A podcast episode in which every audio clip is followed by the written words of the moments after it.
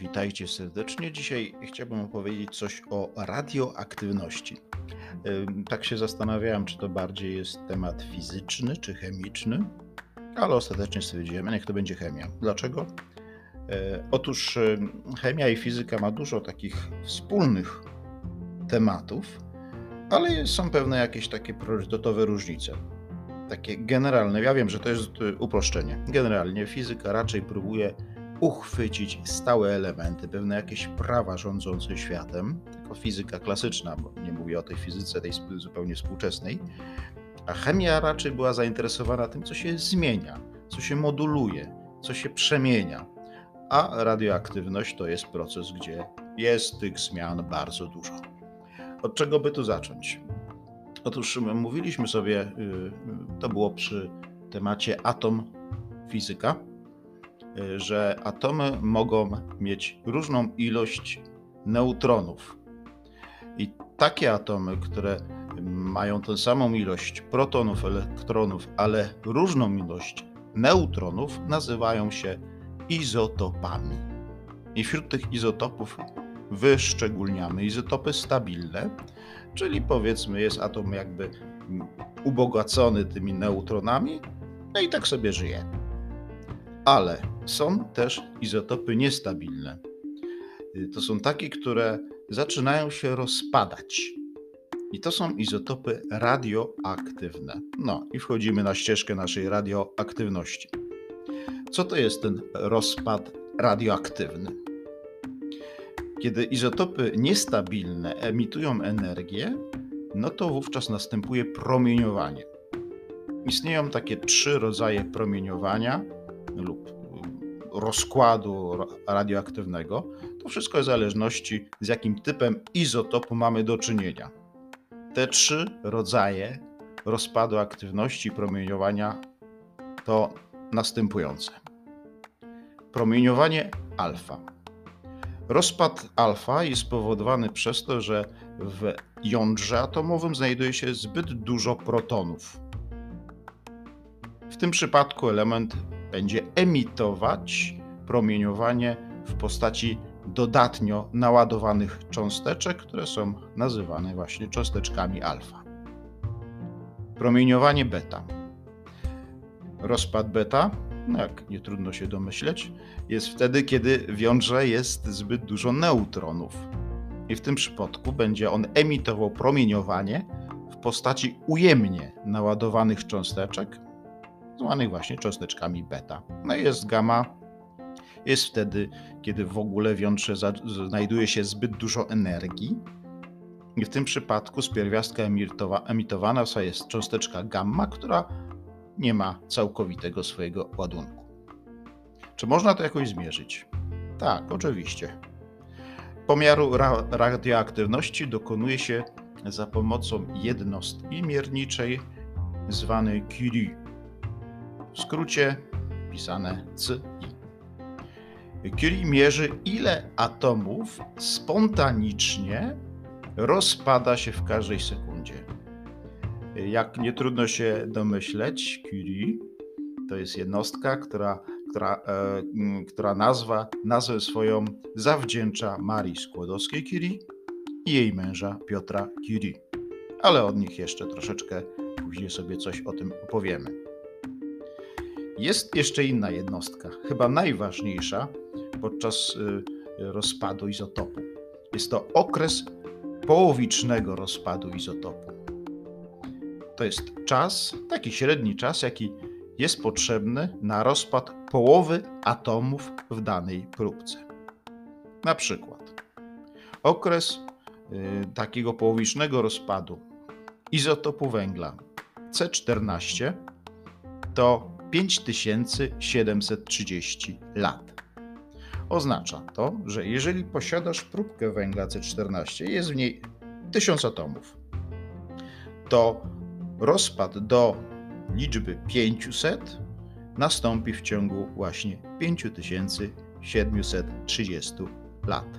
Ale, i to jest, jest kolejna ciekawość, ciekawostka, ten rozpad jest dynamiczny. To nie jest tak, że to tak stabilnie, powoli, krok po kroku, rok po roku ubywa jakiś tam atom. To znaczy, mówiąc tak na, na przykładzie, mamy 100 lat. I w tych 100, la, 100 latach może yy, rozpadnąć się 15 atomów, a w następnych 100 latach 70 atomów. To jest bardzo dynamiczna wielkość. Stąd też taką miarą jest właśnie ten połowiczny okres rozpadu. Bardziej to jest takie oczekiwanie, bo, bo, bo oczywiście mm, jest pewna jakaś tolerancja błędu. Tym niemniej jest to taka ciekawa jednostka połowicznego rozpadu, która, która jest mierzona tylko podczas rozpadu izotopowego.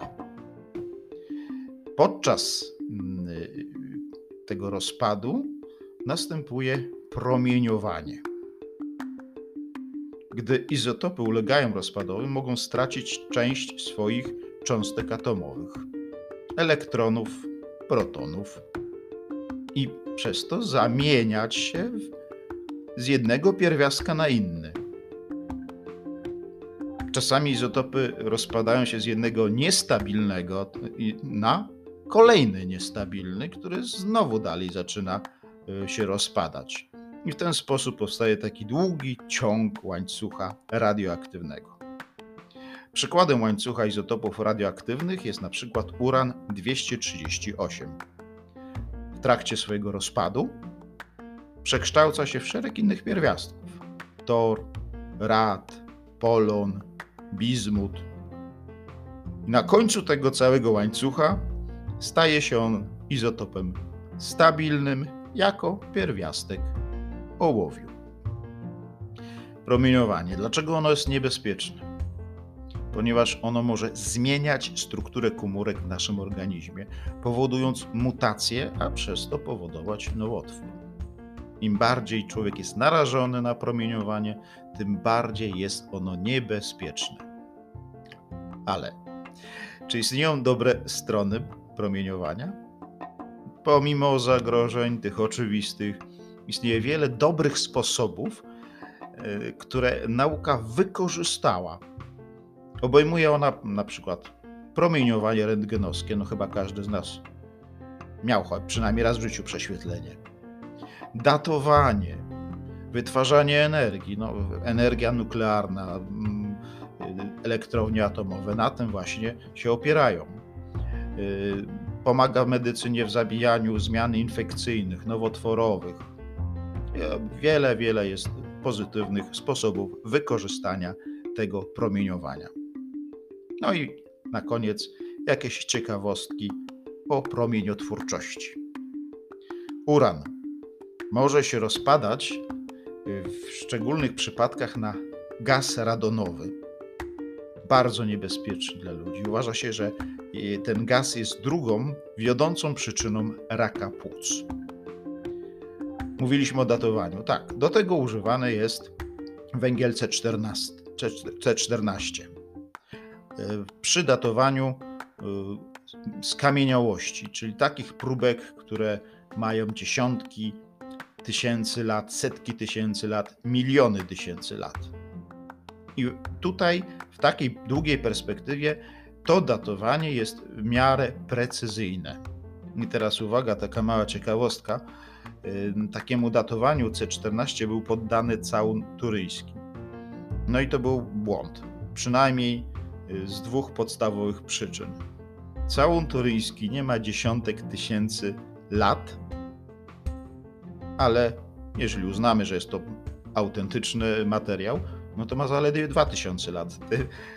Nie datuje się węglem C14 y, próbek, które mają taki krótki czas a drugie, całun turyński, jeżeli czyta się jego historię, no to wiele razy był narażony na różne pożary, czyli zmiany w próbkach nastąpiły, i to też y, niestety negatywnie wpływa na mm, datowanie. Datowanie, tak. Dobrze, idziemy dalej.